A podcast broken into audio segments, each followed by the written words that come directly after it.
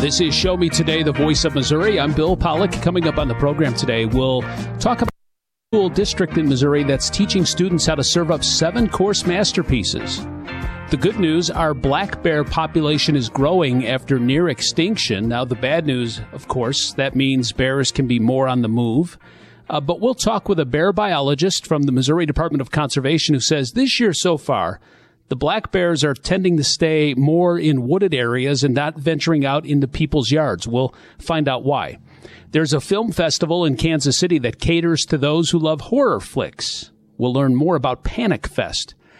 Todd Schmitt is with the Missouri Department of Labor. Employers are trying to fill job openings with younger workers, high school kids, but there's been an uptick in complaints Anthony Morvith and Mr. Schmitt, you can get us started. You, as a department, identified a, a, a concerning increase in complaints related to youth employment. What are these complaints, and, and what are sort of problems are we experiencing and dealing with in relation to youth employment? Well, typically it's uh, working uh, longer hours than they should, or long or longer into the day. Uh, during school, they can work till 7 p.m. And so we have occasionally uh, complaints about the kids working till nine o'clock or something.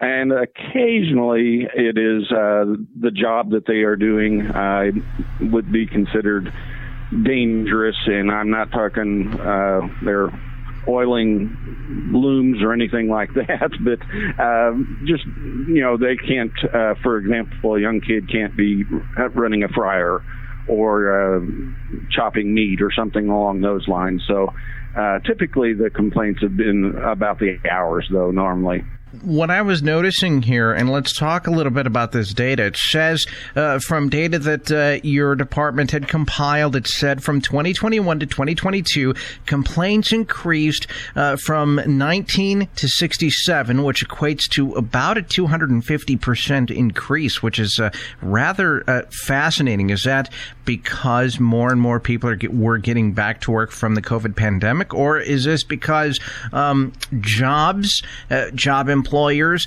and managers are having such a hard time trying to fill these positions? I think it's probably a combination, and that's pure speculation on my part. But uh, I think a lot of it it has to do. Uh, there's just not enough people out there applying for jobs, and so uh, an employer that has a small restaurant or something is, is desperate to get somebody in there. So they may have a, a 14 or 15 year old hired to bus tables or something. And so we, we've seen a, a big uptick in the number of, of youth. And when I say youth, we're talking 14 and 15 year olds uh, in the uh, employment area now. So obviously, employers are struggling to fill available jobs with those over the age of 18. They're turning to younger workers between obviously the ages of 14 and 18 to fill this gap. So here's sort of an open ended kind of a question, and that is uh, what, in your professional opinion, could be or should be the solution to this besides trying to fill positions? Because obviously, positions are trying to be filled, but at the same time, complaints are increasing because the uh, youth employment is getting younger and younger.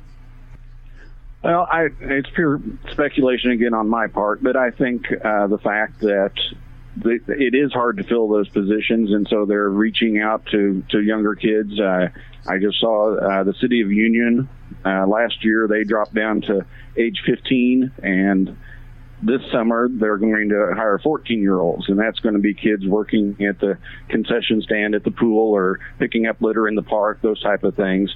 But just filling the positions is getting really really difficult for employers out there.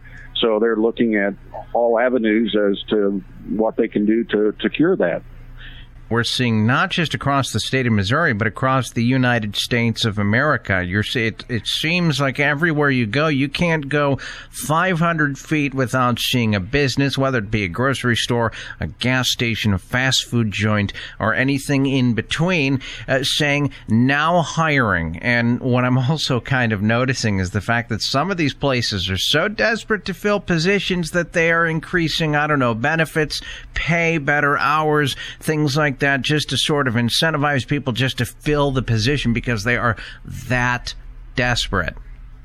Yes, uh, I think uh, hourly rate is going up, which is obviously is impacting the employers, but also uh, you're seeing things like uh, work today, get paid tomorrow, which for a, a, major corporation, you know, fast food chain or something, that is a, a, major undertaking for them to be able to turn around next day payroll. So uh, they're pulling out all stops trying to, to fill those positions.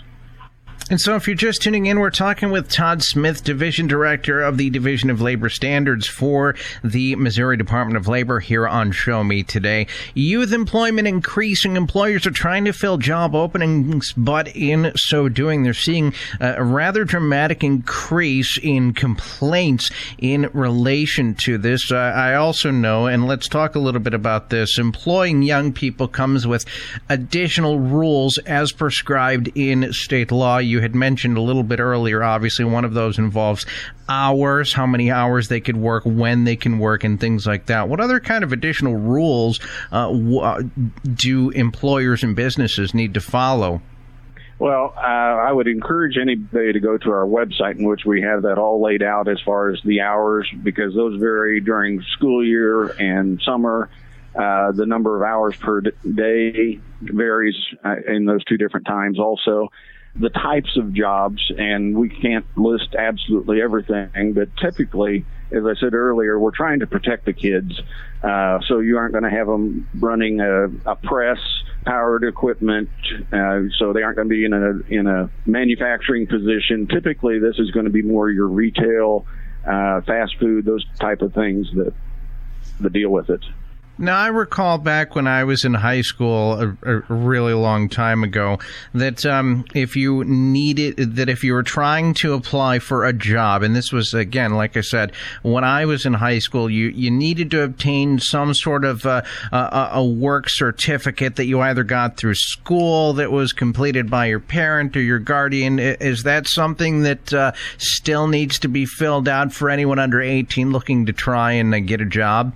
Well, there's no restrictions for the 16 and up. Uh, for the 14 to 15 and 15 year olds, there are. Uh, we have a work certificate, which is again on our website, and it has to be signed by the parent. It has to be signed by the employer, uh, saying I acknowledge uh, that, that this person is underage and I won't work in more than three hours a day. I I won't uh, put him in a dangerous position, etc and then it is also signed by the school district, and that's to make sure that we don't affect that child's um, grades. Uh, we don't want to make we want to make sure that he, he's maintaining good grades and it, it doesn't affect his attendance and, and things like that. So actually, it's a three part thing with the employer, the parent, and the, the school district involved according to data that uh, your group compiled, uh, work certificates among 14 and 15 year olds increased nearly 50%. 2021 to 2022. So obviously, there's a lot of people trying to fill jobs, uh, and, and, you know, I guess the one way to look at it is uh, that it doesn't hurt to start early. I guess you could say. Um, but also at the same time, there's several rules that need to be followed, both um, uh, that that managers and business owners need to to follow, and obviously the work certificate and things like that, and, and of course the difference between working from June the first to Labor Day, and obviously Labor Day to June the first. So, is there anything else that you wanted to add in regards to uh, talking about uh, youth employment increasing? Well, uh, the one good uh, thing that we found, we went uh, to our division of workers' compensation, and the number of injuries has remained fairly stable. So we, we take that as a good sign. Hopefully, our outreach efforts have have uh, informed employers that hey, there's you know limits on what you can do with these 14 and 15 year olds. Um, but uh, fortunately, we haven't seen an, an increase. Uh, certainly not of the magnitude of the number of work certificates or, or complaints. Uh, we haven't seen that in serious injuries that have to be reported to workers' compensation. So that's that's the uh, the good part of of this whole report here. And uh, my question to conclude this is: uh, I assume members of the general public can find this information readily available on your website. Yes, uh, actually, if you go to youth employment at labor.mo.gov. Uh, that will take you straight to it. Uh, otherwise, you can go to Department of Labor's overall website and, and it'll take you a couple clicks to get to it. But if you just go to youth employment at labor.mo.gov, it'll take you right to uh, not only uh, the the certification application, but also complaint forms, and and it will have all of the uh, do's and don'ts on on it there for, as far as hiring 14 and 15 year olds. Show Me Today. Hi, it's Tori DeVito. In every family, small conversations can make a big impact, like when my dad shared his experiences as an alcoholic. Your honesty about that part of your life gave me a sense of integrity that I wanted to uphold in my own life. I wanted you to know from someone who's been in recovery more than 30 years now that hard work is what creates success, not alcohol or other drugs. I said it a lot, and I'm glad you took it to heart. Talk, they hear you. For more information, visit underagedrinking.samhsa.gov. Matthew. Huh? Oh, sorry. It's okay. I just need you to listen to me. I know that a lot of times, Mom, it might not seem like I'm listening to you, but I am. I hear you. And what you say really does matter to me. I mean, let's be honest. No kid likes rules, but I get why we have them. I hear you, and I know it's because you care. For more information about talking with your kids about underage use of alcohol and other drugs, visit underagedrinking.samhsa.gov. All the talks we've had over the years, including what you've told me about not using alcohol and other drugs, they stick with me. And believe it or not, they really do make a difference, especially at times that matter most. Hey, want a drink? No thanks, I'm good. So thank you, Dad, for talking and preparing me for what's ahead. Thank you for talking. For more information about talking with your kids about underage use of alcohol and other drugs, visit underagedrinking.samhsa.gov. Meet Keith loving dad, board game champ, bus driving pro. I drive 65,000 miles in my bus each year. If people knew what I know, lives could be saved. Like how there are some things I simply can't see. On my route the other day, a car tried to sneak past me and ends up right in my blind spot. I turned slowly, so accident avoided. But no car should be in the blind spot for a 40,000 pound bus. It's, it's our roads. It's, it's our safety. Visit www.sharetheroadsafely.gov. Do you worry about how much someone drinks? Do you feel angry or depressed most of the time? Do you feel neglected or unloved? Do you feel that if the drinker loved you, she or he would stop drinking? If you answered yes to any of these questions, you are not alone. Not everyone trapped by alcohol is an alcoholic. Families and friends are suffering too.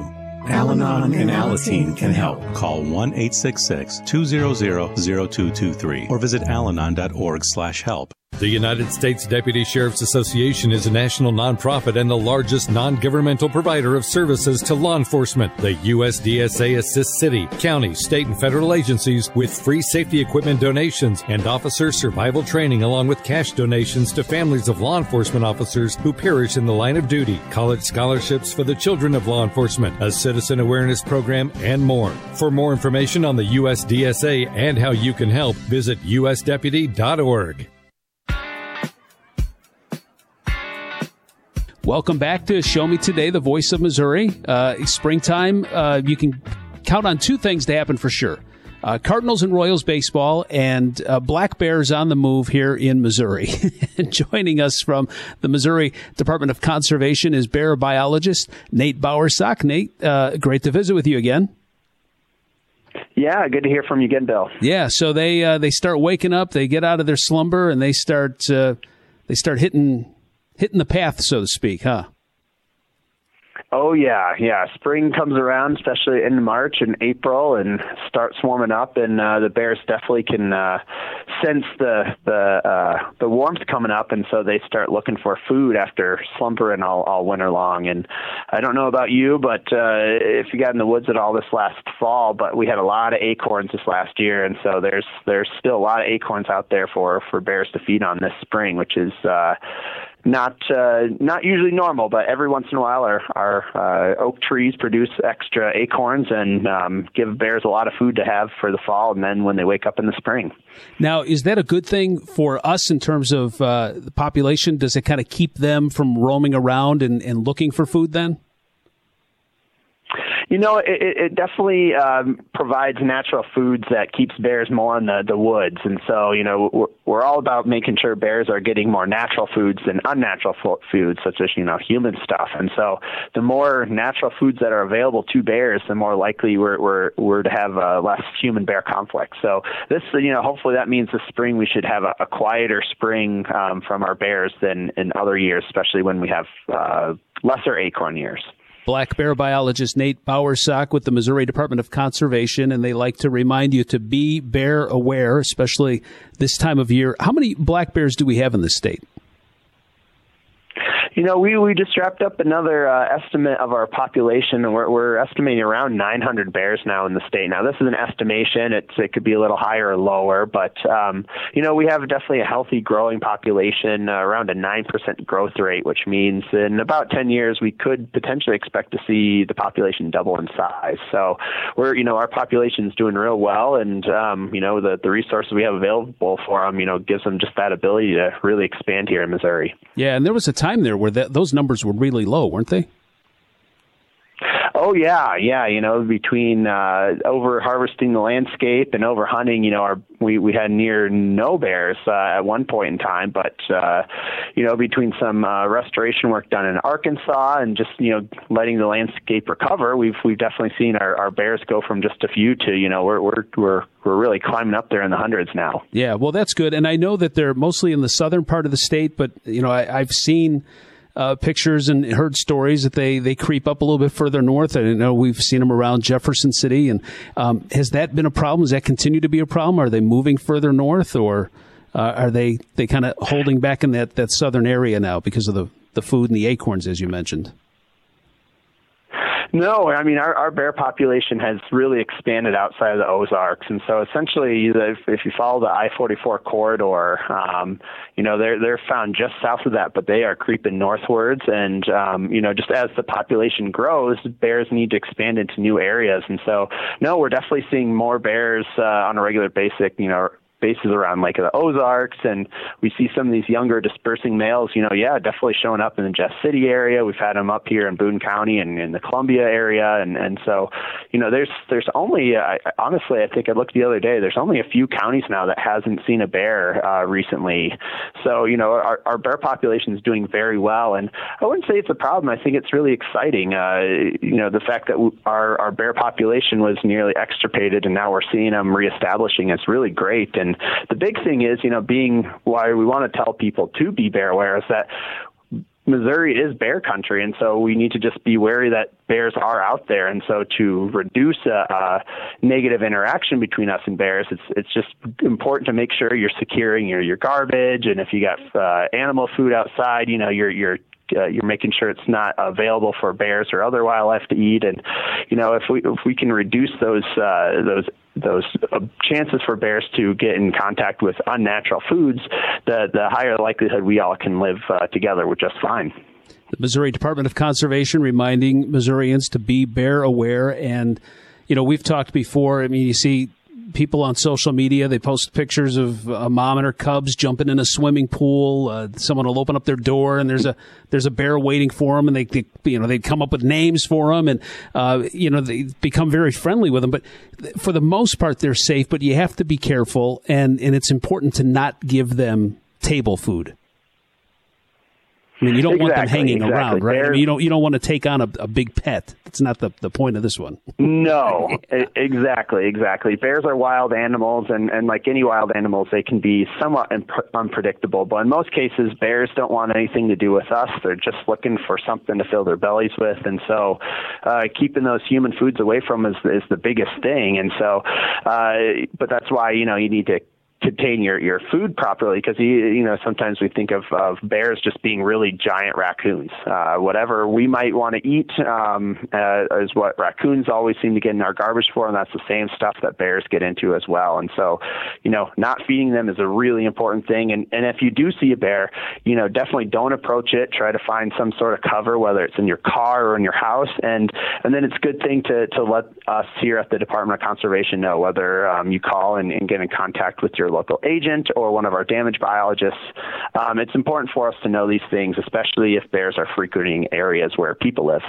Yeah, and Nate, what do you do if you're out in nature and you're walking some trails or you're walking through the woods and you either come up or you see or you hear a bear? What um, what should you do? Yeah, that's a great question. So, you know, if you do encounter a bear out in the wild, you know, the biggest thing is to, to stay calm and, and definitely try to give that bear space. And you want to never run from a bear. That's the worst thing you could do. The, the biggest thing is you just want to try to put some some space between you and the bear and figure out where it's trying to go. In most cases, bears want to take the easiest route they can through the woods, and that just happens to be hiking trails. And so the big thing is if you can slowly back up and in, and in some cases just get off the trail a little ways to give the bear room to move, uh, they'll just continue on their way. Uh, we also encourage people if you are hiking in areas that uh, we have a lot of bear activity, especially down in the Ozarks. Um, uh, to make sure when you're hiking, just make a lot of noise so the bears know you're there. Uh, bears, in most cases, are, are scared, just as scared of us as we are of them, and, and so making lots of noise lets them know that humans are around and they, they should just stay out of the area. And and so that's the, the best move. Is just to try to put space between you and a bear, and and, and don't run though. Just try to slowly and calmly back away, and, and just keep an eye on the bear so you know where it's going when you when you try to get out of the area. Great tips to be bear aware, Nate Bowersock. Thank you so much for joining us. Yeah, thank you so much for having me. This is Show Me Today, the voice of Missouri. Meet Ed, movie buff, animal lover, safe driver. Five years of driving an ambulance teaches you a thing or two. If people knew what I know, lives could be saved. When I see a car trying to rush past a turning bus, I get concerned. You see, when big vehicles turn right, they have to swing wide to make the turn. And that's a lesson you don't want to learn the hard way. When trucks and buses turn, let's you and I wait. It's, it's our roads. It's, it's our safety. Visit www.sharetheroadsafely.gov. If you're talking, they will hear you. Why are we getting killed like this? Kyle's not here. Got caught drinking beer in the park a couple of nights ago. Really? Yeah. Zero tolerance. He's out for the season. Harsh. Hey, he knew not to drink. We've made that clear to all of our kids, right? Uh, no, not really. Bill, if we don't tell them what we expect and why they shouldn't drink, how are they going to know? Talk. They hear you. For more information, visit underagedrinking.samhsa.gov. You try. All the talks we've had over the years, including what you've told me about not using alcohol and other drugs, they stick with me. And believe it or not, they really do make a difference, especially at times that matter most. Hey, want a drink? No thanks, I'm good. So thank you, Dad, for talking and preparing me for what's ahead. Thank you for talking. For more information about talking with your kids about underage use of alcohol and other drugs, visit underagedrinking.samhsa.gov. Hi, it's Tori DeVito. In every family, small conversations can make a big impact, like when my dad shared his experiences as an alcoholic. Your honesty about that part of your life gave me a sense of integrity that I wanted to uphold in my own life. I wanted you to know from someone who's been in recovery more than 30 years now that hard work is what creates success, not alcohol or other drugs. I said it a lot, and I'm glad you took it to heart. Talk, they hear you. For more information, visit underagedrinking.samhsa.gov. When it comes to vaping, the truth can get clouded. So let's make it clear. Vaping is not safe for kids, teens, or young adults. It's just not. Because vaping can put microscopic particles into your lungs. And dangerous things like metals and volatile organic compounds into your body. And nicotine, the same highly addictive substance found in regular cigarettes. Nicotine can harm a person's brain development through their mid 20s, affecting learning, memory, attention, and impulse control, and priming the brain for other addictions. Vaping products also come in kid friendly flavors that can make them appealing to youth. And many kids also use other drugs, like marijuana, in vaping devices. With appealing flavors, high nicotine levels, and lots of promotion on social media, many kids think vaping is harmless, but it's not. So talk to your kids about the risks of vaping, because when you talk, they hear you. For more information, visit underagedrinking.samhsa.gov. Email from school about the incident today. Scary. Tell me about it. Did you have any idea that was going on? None. I mean, you saw Derek at the game last night too. Did you have a clue? No, but you know, teachers like me, parents, We don't always know as much as you guys do. Kids hear first about what's going on with other kids. Half the time, it's rumors.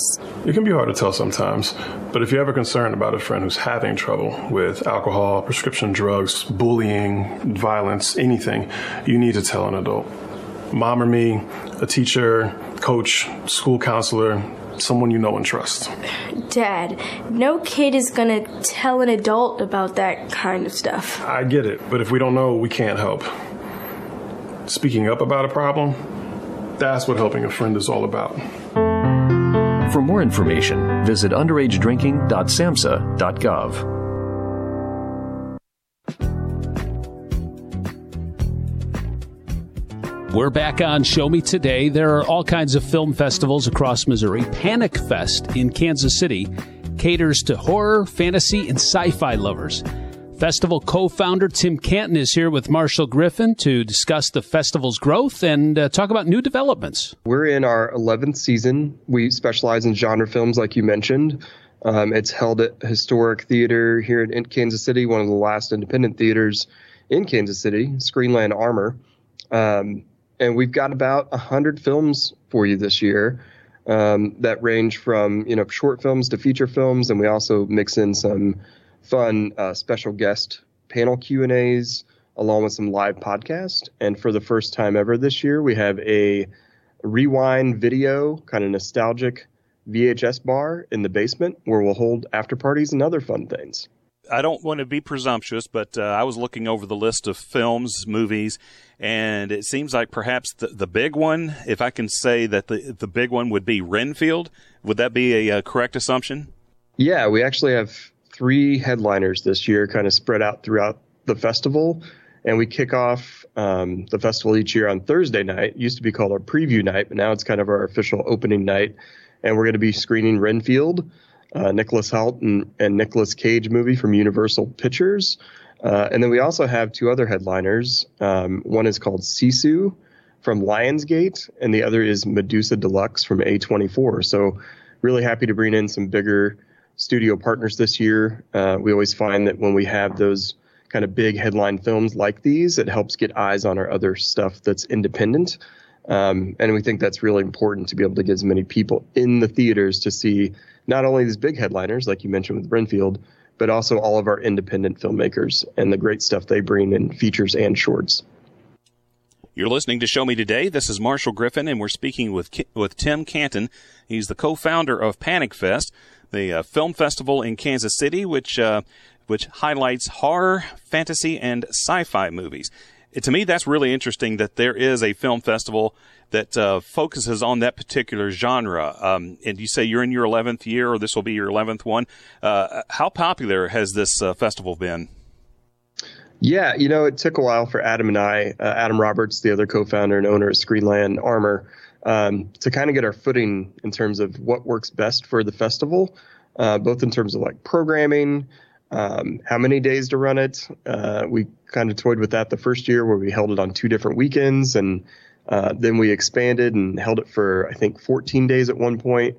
And then when COVID hit, we actually went to a hybrid model. So we're still holding on to virtual and in theater to allow even more people to attend. And we actually found that the festival grew, ironically, the most during COVID when we had the virtual option available because that allowed more people that maybe couldn't travel. You know, it's expensive for not only filmmakers to take their films everywhere and travel the, the country, but also people attending that love the genre. So we opened it up to more people uh, with the hybrid and virtual and in person um, aspect of it. And really, one of the last film festivals to keep virtual as an option. There's not that many left, even non genre uh, festivals. So we saw growth in that aspect, both as a festival and kind of a brand, if you will. We kind of position ourselves as a, a brand first festival um, and try and promote our Panic Fest alum filmmakers all year long as we see their films, you know, get distribution or when they start a new project. So we've been able to grow, I think, in that sense, to build a community around a brand,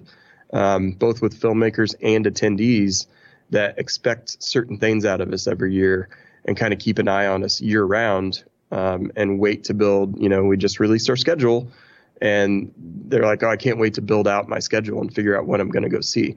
so yeah, we've been able to grow through a community based approach, I think, um, not only with our attendees, but fostering filmmakers year round. Tell us how virtual attendance would work. Say, if I wanted to attend uh, from the comfort of my office or my home in uh, Jefferson City. Yeah, so we have something called the Eventive platform. Uh, it's our virtual festival. You buy your virtual ticket. Uh, you can go on panicfilmfest.com, click on tickets, and grab a, a pass there. And then the day of, you'll be able to log into your Eventive account, and the films will be listed in there. Um, they unlock at certain times. So this year's a little different. Last year, we had the virtual festival in tandem with the in person. And this year we're breaking it up a little bit. So the in person will be a Thursday through Wednesday. So it's April 13th through the 19th. And then the virtual festival kicks off when the in person one ends. So you'll be able to start unlocking things when the in person festival ends and start watching uh, on your computer. Uh, I believe it goes on to Roku TV as well, but you can cast it to your to your TV. Um, so it's it's actually really great. And I mean, even if you just want to watch on your phone, it should work there too. So yeah, all kinds of options there. Now, those that want to attend the old fashioned way, actually uh, be present in the theater, tell us about that experience. I, I got a, I saw a photo online. Looks like uh, it's it's not your typical theater. Looks like you have some big, nice, comfy couches and love seats to sit on. Yeah, so uh, it's held in, like I said, a historic theater, uh, Screenland Armour. It's over a hundred year old theater in North Kansas City. Um, we have what we call a kind of a preview night that I mentioned before. It's on Thursdays. So everyone can come in, grab their badge. Um, they have great craft beers, full service bar, food. Um, and then, yeah, go, go in and, and grab a seat in one of the, the big kind of original theaters. It's about 260 people capacity wise. And then we have another smaller kind of side theater that's about 65 people. So you'll go in, grab your pass, uh, you can get passes for all the films that you want to see that weekend and, and during the week. Kick back, relax, grab some food, and settle in for Renfield. And about uh, that includes 40 features and about 60 short films. You're listening to Show Me Today. This is Marshall Griffin, and we are speaking with Tim Canton, co-founder of Panic Fest. You said there's going to be panel discussions as well. Uh, with will that include some of the stars of some of these movies? We always have filmmakers come in um, kind of throughout, even for shorts. We see a large, large uh, presence of filmmakers. So for that, we typically, you know, whoever attends with their film gets about a 10 to 15 minute Q and A afterwards. Um, we try and highlight the shorts too, and and whoever's in attendance, uh, we have them stand up and and kind of let us know if it's a premiere. But yeah, we'll have some special guests like Barbara Crampton. You may know her from From Beyond she's been in a ton of horror films and has had a resurgence. I feel like even more recently. Uh, she was also on The Young and the Restless, which just celebrated, I think, 50 years. So um, she'll be in attendance. Joe Lynch will be in attendance. Um, he's been kind of an ambassador of our festival, and genre fans will know him from a lot of work with Adam Green. Um, he did the Point Blank remake as well with Anthony Mackie on Netflix, and he comes in basically every year and host a special screening. So he he does screenings, he does Q and A's, and we'll have Spider One in, who is from Powerman 5000, the band. He has recently started making films in the last few years, uh, and has world premiered two films with us now, along with his wife Krsy Fox, who co-writes and stars in them. Um, so we'll have a, a, bunch of people coming in this year, uh, but that's just to name two or three off the top of our head. But uh, Nicolas Cage probably uh, not expected to be there. You know, it's funny. Nick Cage will not be there. However, I think for maybe the last five years, we've had films with Nick Cage in them. It's not necessarily that we're trying to do that. It just always seemed that the timing lined up for, for a film that he was in. Every year we've tried to get Nick Cage to come and we couldn't make it work. So one of these years we're going to make it happen, but but not this year, unfortunately.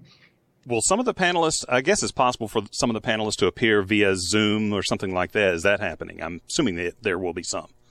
Yeah, typically what happens is we have some filmmakers that, that can attend, whether it's for filmmaking or just conflicts, um, and they'll they'll record kind of a pre-intro to the film and kind of introduce it to the to the festival. Um, we do occasionally have some Q and A's though afterwards. So, for instance, um, Chris McKay, who's the director of Renfield, could not make it, but we'll be doing a virtual kind of press tour, and he's going to do a uh, intro for the film. So we do some stuff like that from time to time, and I think we've got a couple of virtual Q and A's that'll be post screening um, if they can't make it in person. So yeah, we we try and mix it in as much as we can in terms of getting filmmakers involved and for the fans, even if they can't be there. How much assistance does has your organization and has this festival gotten from civic leaders, um, local tourism or economic development groups, the, the different branches of the Kansas City government and other other nearby cities? Yeah, so our biggest supporter uh, in the last few years has been KC Film. Uh, visit KC. Um, of course, they have a vested interest in the film community here, and, and they're great at trying to grow the community, find opportunities for it. Anything else uh, you think we need to know about about Panic Fest? Yeah, um, tickets are on sale now. We just released our schedule, so you can go check that out, and you can see all the films that are going to be hybrid films. So they'll play in theater and online, virtual only. So if you know you want to stay at home and, and view it in the comfort of your own home, you can see what you can you, what you can view there.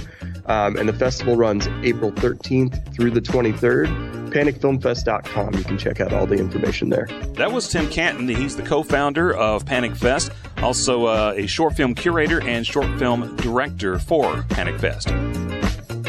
Show me today. Hi, Grandma. Can Nina come over for dinner? Sure. I've been meaning to ask you what would happen if someone offered you a drink? Grandma! If anyone ever does, I want you to say, No, I have too much respect for my family and I don't want to get in trouble. I promise, Grandma.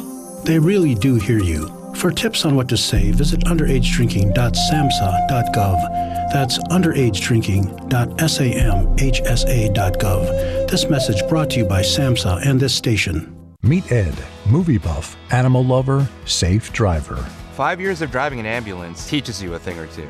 If people knew what I know, lives could be saved. When I see a car trying to rush past a turning bus, I get concerned. You see, when big vehicles turn right, they have to swing wide to make the turn. And that's a lesson you don't want to learn the hard way. When trucks and buses turn, let's you and I wait. It's, it's our roads. It's, it's our safety. safety. Visit www.sharetheroadsafely.gov. Women hear a lot about self care these days advice on ways to relax, exercise, eat healthy, and more. Those are all great. But one of the most important self care steps we can take is making sure we're financially secure later in life. That means saving money for retirement. It's never too late to start, and it's the kind of self care that brings peace of mind that lasts. For small steps you can take to save for retirement, visit WeSaySaveIt.org. That's WeSaySaveIt.org, a message from AARP and the Ad Council. A Shero's work is never done. You care for the house, the kids, and our future. We're so grateful for all you do. Now it's time to care for yourself and save a little more for retirement. A free three minute online chat can give you the personalized tips you need to boost your retirement savings now. Visit aceyourretirement.org today. A public service announcement brought to you by AARP and the Ad Council. Do you worry about how much someone drinks? Do you feel angry or depressed most of the time? Do you feel neglected or unloved? Do you feel that if the drinker loved you, she or he would stop drinking? If you answered yes to any of these questions, you are not alone. Not everyone trapped by alcohol is an alcoholic. Families and friends are suffering too. Al Anon and Alateen can help. Call 1-866-200-0223 or visit alanon.org slash help. The United States Deputy Sheriff's Association is a national nonprofit and the largest non-governmental provider of services to law enforcement. The USDSA assists city, county, state, and federal agencies with free safety equipment donations and officer survival training along with cash donations to families of law enforcement officers who perish in the line of duty, college scholarships for the children of law enforcement, a citizen awareness program, and more. For more information on the USDSA and how you can help, visit usdeputy.org.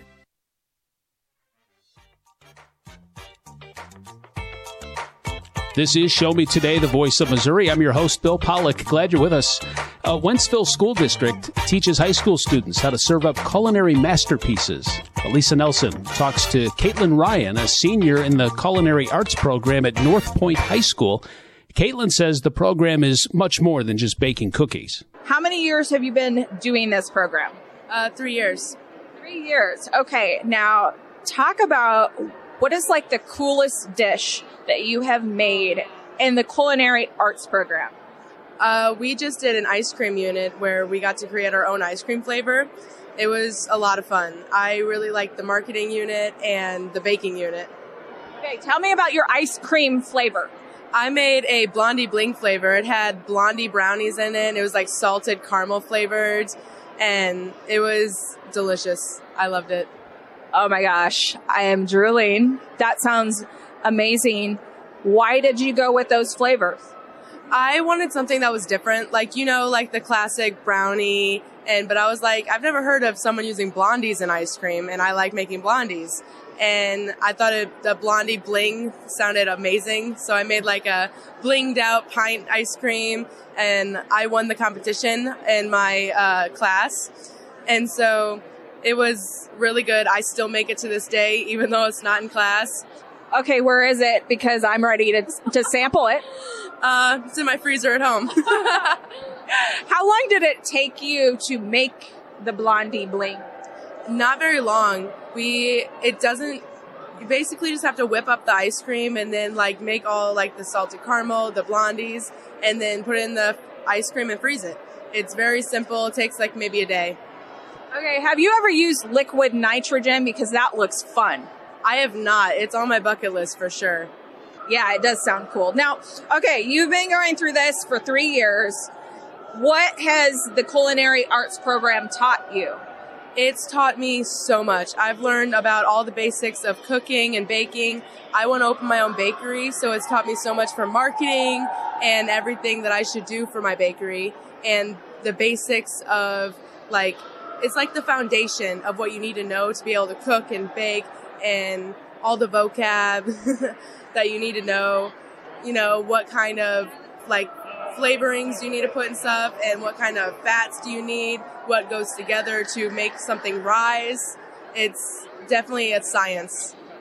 It is a science. Okay, um I didn't think wide enough in terms of this goes beyond just the kitchen. It's actually coming up with like a plan to put this into action. So that's really cool.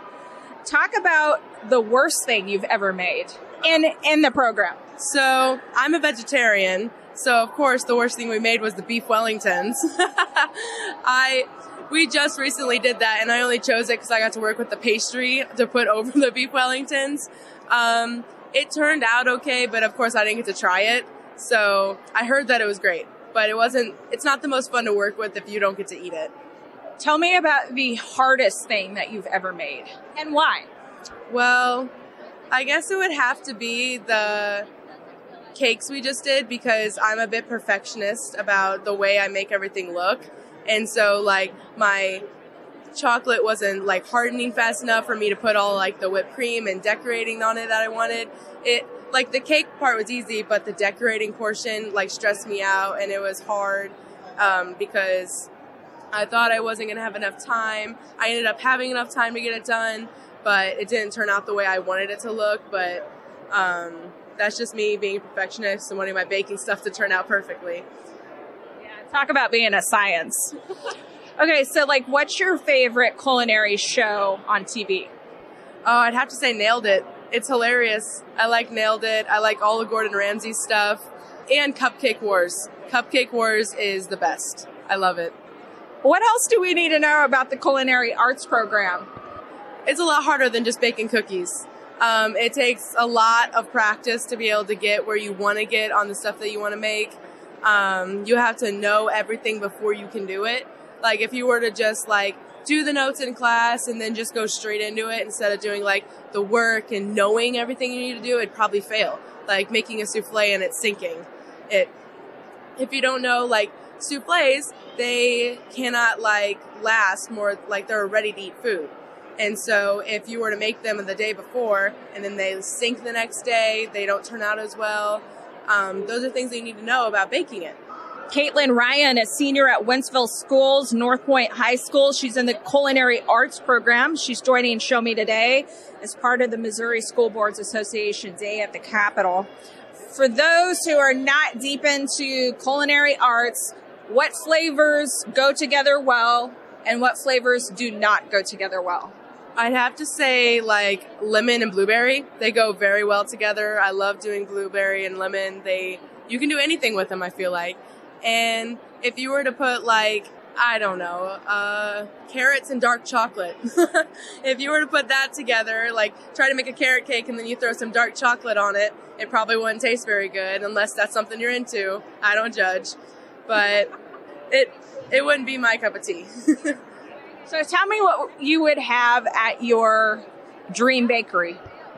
Oh, I I wanted to be a veterinarian for a very long time, and then I really, I just really fell in love with baking, and so my dream bakery is dog treats, cat treats, and like all of my favorite uh, baking items. Like I love baking cookies, I love baking um, cakes. I want to make wedding cakes one day because they are so intricate and beautiful, and like they, people love them because it's on their most special day, and maybe even donuts and coffee. Just throw that in there because who doesn't love a donuts and coffee bakery? It's my dream bakery for sure. So, do you have a little side biz going on yet um, with some of your creations? Um, well, I've had this business going on since middle school where I bake stuff and bring it to school, and then it's gone within a heartbeat. Um, I wanted to start uh, maybe baking uh, some dog treats for my uh, dog place that I work at, Canine Camp Dog Training. I want to maybe start doing that. And I work at Stefanina's in Wentzville, and I do a lot of like the salads and stuff. And I'm just getting some hands on in the baking world and in the dog world because that's what I want to incorporate in my bakery. That is so great. What's your favorite technique? I guess my favorite technique would be working on my patience. because in baking you have to have so much patience and that's like the best technique you can have because like if you're making maybe chocolate croissants you have to fold you have to do the butter put it in the fridge you got to let stuff rise and like the best technique you can have is patience very good lesson so have you made any other like wedding cakes have you like messed around and had like multiple tiers and tried that out? I have made tiered cakes. They're really fun.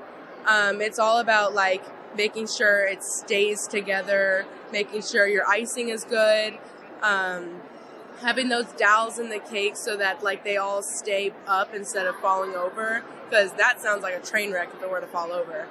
Did your cakes? Did they stay together? They did. I've, I've done a lot of tiers. I've had one fall over, but then I was able to save it. But then I had to re-ice it because I had handprints all over it. So it sounds like you range from anything somewhat basic, like cookies, all the way up to fancy. Like that's you're like the the full package when it comes to what you want to do in terms of baking. Yeah, that is that's correct. I I've always like I just made a bunch of Easter egg cookies, sugar cookies over the weekend because I thought it'd be fun to work on my technique with royal icing because royal icing is such a pain in the butt and it takes a lot of practice to get to be good at that. So it sounds like you've got a nice thing going on in terms of um, you've got guinea pigs to taste your stuff at school. So that's nice. Let me know if you need any help with that, okay? any final thoughts before we wrap this up? Uh, culinary is awesome. I suggest it to everyone because, as Ratatouille said to me, anybody can cook. There it is. Anybody can cook. Some are better than others, some burn, but that's still cooking. This is Show Me Today, the voice of Missouri. Show Me Today. This is Show Me Today, the voice of Missouri. I'm Bill Pollock. Coming up on our program on Thursday, we will talk with Maurice Ashley. He made history becoming the first African American grandmaster in chess. And he was at the St. Louis Chess Club during the prestigious American Cup tournament. Ashley Byrd caught up to him and we'll talk with him. He's encouraging schools and parents to introduce chess. Especially in underserved areas. And St. Louis, uh, the mecca for chess. In fact, the World and U.S. Hall of Fames have been moved to St. Louis. We've had some of the uh, top chess players in the world. Susan Polgar, for example, one of the top female chess players of all time, uh, recently was the coach at Webster University and uh, won national championships. And uh, so, obviously, St. Louis, a, a big hub for chess, and it'll be great to hear Maurice's story. For Alisa Nelson, Anthony Morabith, and Marshall Griffin, I'm Bill Pollock. Thanks for listening. Show me today.